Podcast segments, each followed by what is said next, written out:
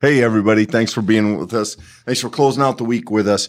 I think a great passage today. Without a doubt, one of the best known stories in the scripture. If you talk to people who don't know a great deal of Bible and maybe don't consider themselves believers, there's a good chance they still know something about this story. It kind of works its way into almost our cultural language. We know it as the parable of the Good Samaritan. It's only found in Luke, which, as we've talked through Luke, shouldn't be real surprising. If there was a gospel that was going to add this or include this, I mean, it's going to be Luke. Luke. This fits a lot of Luke's ideas and a lot of Luke's agenda. So I'll read it briefly. I probably don't need to. I know you know this, but I'll try to run through it here quickly, then we'll come back and unpack it. Just then, a lawyer stood up to test Jesus. "Teacher," he said, "what must I do to inherit eternal life?" He said to him, "What's written in the law? How do you read it?" He answered, "You shall love the Lord your God with all your heart, mind, soul, strength, and your neighbor as yourself." And Jesus said to him, "You've given the right answer. Do that, and you will live." But wanting to justify himself, he asked Jesus, "Who is my neighbor?" Jesus replied, "A man was going down from Jerusalem to Jericho, fell into the hands of robbers. They stripped him, beat him, and went away, leaving him half dead. Now by chance, a priest was going down that road when he saw him, and he passed on the other side. So likewise, a Levite, when he came to the place and saw him, passed on the other side. But a Samaritan, while traveling, came near to him, and when he saw him, he was moved with pity. He went to him, he bandaged his wounds, he poured oil and wine on them. Then he put him on his own animal, brought him to the inn, and took care of him. The next day he took out 2 denarii and gave them to the innkeeper. He said, 'Take care of him, and when I come back, I will repay whatever more you spend.' Which of these 3 do you think was a neighbor to the man who fell in the hands of robbers?" And he said, "The one who showed mercy." Jesus said, "Go and do likewise." So one of the important things off the front end of this is that we have to remember that the story here is bigger than the parable itself. The occasion of the parable is vitally important in this. We have a lawyer, and that is to say an expert in the law, not an attorney as we think of it, but a religious expert who stands up, and we're specifically told he stands up to test Jesus.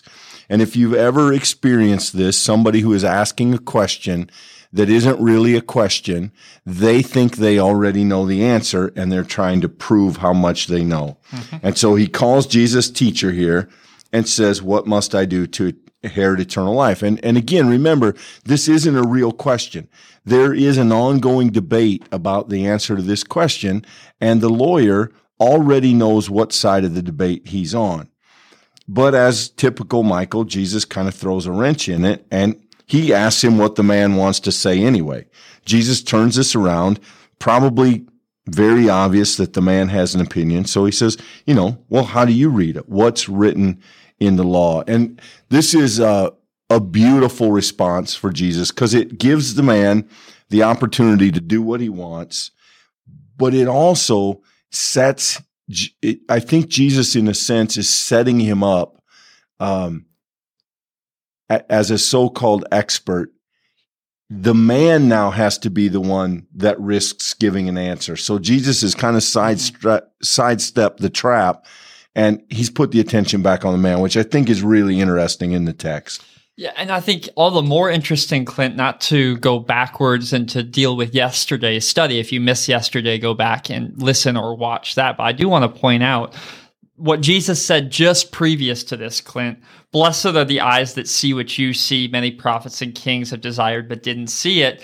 Make no mistake about it. Now you have a lawyer, a teacher of the law, who should be right on top of the gospel. You should understand the word of God and rightly hear answers. I mean, it's striking where Jesus says here, "You've given the right answer." Gee, that doesn't happen very often in the gospels, where a person is told, "Yeah, you've answered correctly."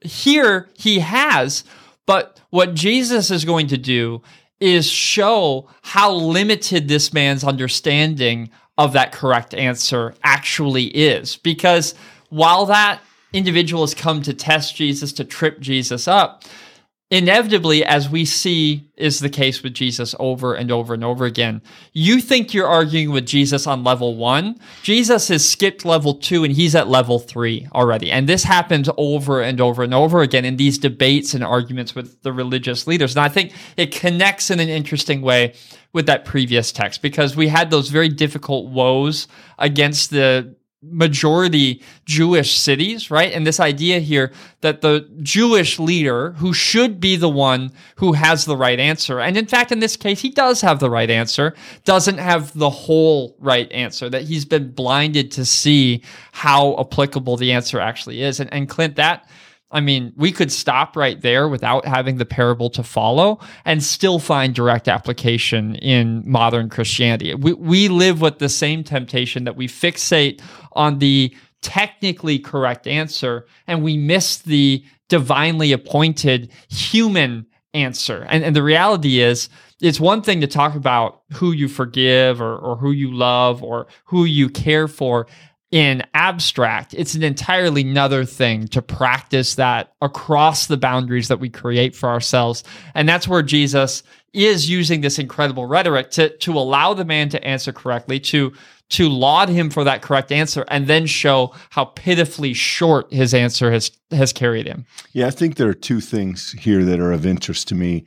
The first is that if this text just stopped at verse 28, if somehow this man could have just bitten off the next words, this would be called, the story of the lawyer who got it. Yeah. Yeah. Jesus said, that's a great answer. Go do that. You'll live. And he went and was happy. And we'd know him as a character who listened, right? But that next verse, wanting to justify himself. He does not want to allow Jesus to be the one who speaks authoritatively, right? Jesus has now taken the position of evaluating the man's answer. Yeah, that's good. You said the right thing. Go do that. That puts Jesus in the driver's seat in a way that this man isn't comfortable with, because he sees himself as the one who should test, as the one who has the... So there is this next phrase, wanting to justify himself. And whenever we want to justify ourselves, we're on dangerous ground. So he asks the follow-up question, who is my neighbor? In other words, what are the limits of my compassion? What are the limitations of what I need to do? Who is it that I don't need to be merciful to? Who is it that I don't need to love my neighbor as myself, right? Love your neighbor as yourself. Okay, who is and isn't included in that? And so on the heels of that, we get this response from Jesus that is this wonderful and famous parable. An unnamed man is going down from Jerusalem to Jericho. He gets robbed, he gets beaten, he's left by the side of the road, a terrible circumstance. And then you have a priest and a Levite, the two representative categories of religious leaders in Jesus' day. And this parable has been so popular, Michael. There's lots of there. You can go read you could spend the rest of the day reading commentary on this parable. Maybe they think the man is dead and therefore they would be unclean, unable to report to work. Maybe they think it's a trap and that there are other bandits, that this man is a fake and there are other bandits waiting in the wings. There are excuses given, or at least rational explanation given as to why they don't stop. I would argue that while that stuff is interesting, it's irrelevant. The parable only judges that they don't stop. They see a person in need and they walk by. And all the other information may help give an explanation to that. But I really think in some ways, ironically, it takes you further from the parable's meaning and not closer to it. Yeah, I think that's one of the scandalous parts of a parable like this, actually, Clint, is because when scholars turn to it, they look for all of these historically bound facts and ways of looking at the rhetoric or the story or the storytelling. And they look for how that might shed light on a particular aspect of the story. Like, for instance, just to add to that list, I once read in a commentary about how this is a real road and how everybody knew that on this real road, bandits were a real problem. And this would have been something that would have been sort of in the common vernacular, right? The things that people are talking about at coffee break, right? And I think that's what makes the parable so interesting, is because no one who heard it originally would have found any of that necessary or helpful for understanding what Jesus is saying here. In other words, this is Jesus hooking into a common experience that his hearers would have understood, and then portraying with really a very economic use of words. There's not a lot of story here, but with the little bit, just introducing the hero characters, these religious leaders, and then this individual who, quite frankly, is outside the realm of responsibility in many of the folks' understanding of the gospel, that then Jesus shows us that I mean that about the Samaritan. The Samaritan who comes, the one who is the underdog of the story in many ways, he's the one outside of the realm that anyone would have expected to get the answer right in the story itself. And where I think interpreting a parable like this today is difficult is because we struggle with the same question that the teacher of the law has. And that question is specifically, Jesus, who is my neighbor in verse 29? Who's the person inside the fold and who's not? And we do today continue to spend a lot of energy and time on boundary questions like that. Who fits inside the circle? Who doesn't? Who has made the cut? What is the morality or the guide that cut can be made? And here Jesus simply looks beyond that and invites this teacher to see that he's essentially looked for the argument in the wrong place. He's looked to figure out who's out instead of recognizing the surprising nature of who might be in.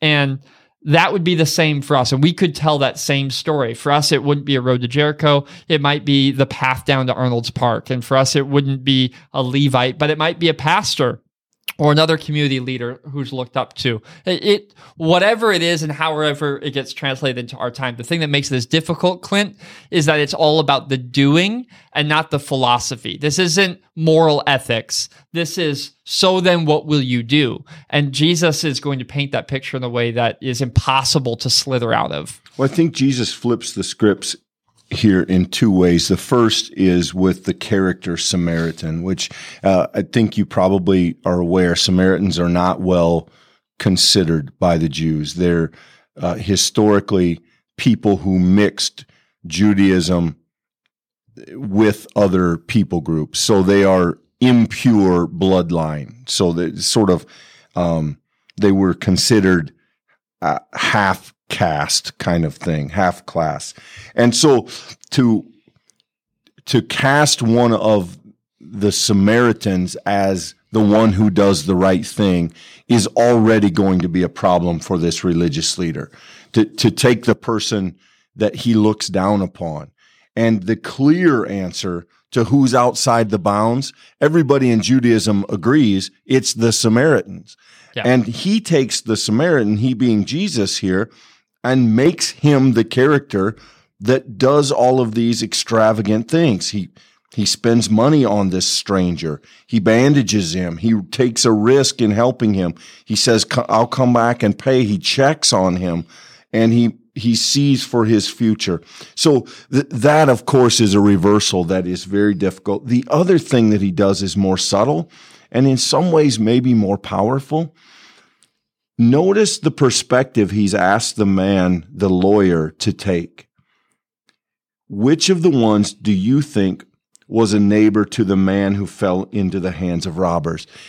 What he's done here is ask this very confident, well-established, high-class person to imagine himself as the one in the ditch, to imagine that he is the one in need. That rather than being the one determining who do I have to be good to, the question for him is who would be good to me if I needed it?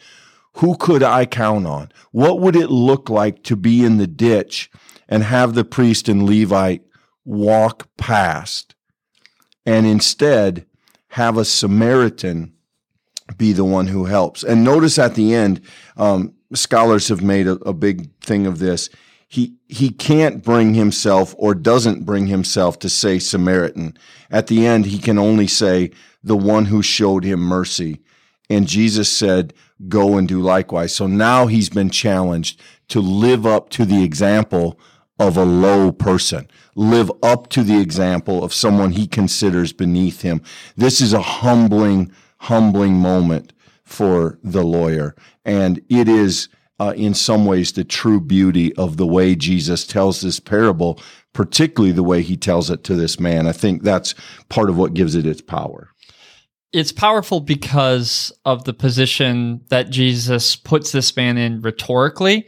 I think the thing that makes this parable continue to be so effective in our own faith and discipleship, Clint, is because the parable speaks to us as clearly as it spoke to this teacher the same day. It is easy for us to imagine the circumstance in which we justify the action of not showing mercy for any laundry list of what would be inevitably a list of things that we think are good reasons.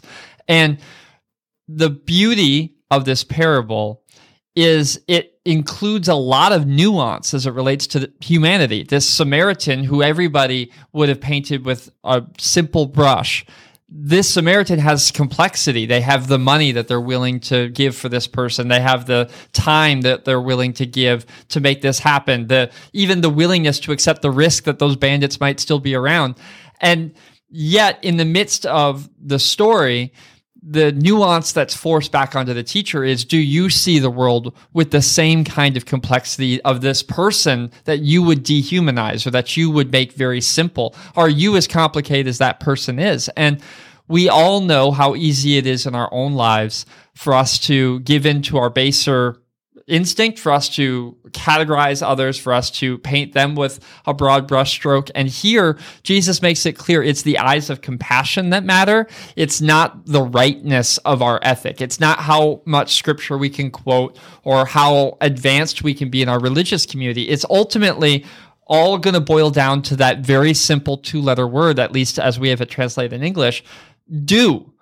Do likewise. It's the actual doing that Jesus has in mind. And it's one thing to sit around the table and to josh around the idea, you know, what is the thing that I owe my neighbor? What happens if they do this and this? What is the limits of love look like? That's a conversation that people have had for millennia. But Jesus is not interested in sitting and bantering through imaginary lines of love. Jesus is interested in going and doing likewise. And anybody who's practiced faith for any period of time knows that's where the rub is. That's what makes faith hard. It's not the idea that you can cram stuff into your brain and memorize it or even think about it rightly. You don't need a PhD in theology. You're going to struggle, including the PhD in theology, is going to struggle to do likewise. And I think that's one of the reasons that this parable, I think, is so well remembered, is because it's so universal in its force. And if we're willing and able to open ourselves up courageously, because this is going to critique every single one of us who hears it, if we're able to open ourselves up courageously, Jesus has something to teach us about how we order our priorities in life. And that's a beautiful gift to be given. We've been going through some sections of Luke that have been kind of difficult, but this is, I think, Luke showing his best, where he takes, 15 verses or so here, maybe even in less than that, a few less than that, and there's a lifetime of lesson here. The man wants to talk about where are the limits, and Jesus says, who needs you? Who is my neighbor? And for the man, that's a question to debate in the synagogue. And for Jesus, that's a question answered out in the ditches. Who needs you? Who's in the ditch? The one who showed mercy is a neighbor. Go do likewise. Go be a neighbor. Who is my neighbor? The one who needs you to be a neighbor, the one who needs a neighbor. And there's a sense in which, for all the ways we complicate this and for all the complications and layers in it, Michael, and it is a beautifully layered text, it is a the simplicity of this is a punch to the gut. Yep. Who is my neighbor who needs your help? It is that simple in Luke's story here, in Jesus's words. And so a beautiful, challenging text. And I hope there's been something in it that, you know, speaks to you, because there's a lot here. I think that this is one of those parables, just by way of conclusion, that actually enriches your understanding when you read through it, looking for the perspective of each character. I think it would be an interesting study if you would just simply return to this text, look at it through the lens of the one who's been robbed, look at it through the lens of the Samaritan, look at it through the lens of the religious leaders, and allow each one of those perspectives to be shaped. Because something as simple as, what is it like to receive the mercy of a Samaritan? This robber might not have been totally thrilled when they found out who saved them also. There's so much that we could explore in this about human assumption and some of the lines that we make in our own lives and in our structure of society, that I think we benefit from reading a text like this slowly. And though it is famous, though it's beloved, Clint, I just think this is a text worth returning to, because it has a lot to teach us in every reading. Yeah, and again, vintage Luke, only in Luke, and it is a gift that he recorded it for us. If you've made it this far, our friends, then this may be an invitation for you to subscribe so that you can continue on with studies like this. It's, of course, a joy to get to share this time together. Hope that you've been blessed. Let us know what you think in the comments. Subscribe for more videos like it, and we will see you all next week, Monday, 2:00. Thanks, everybody.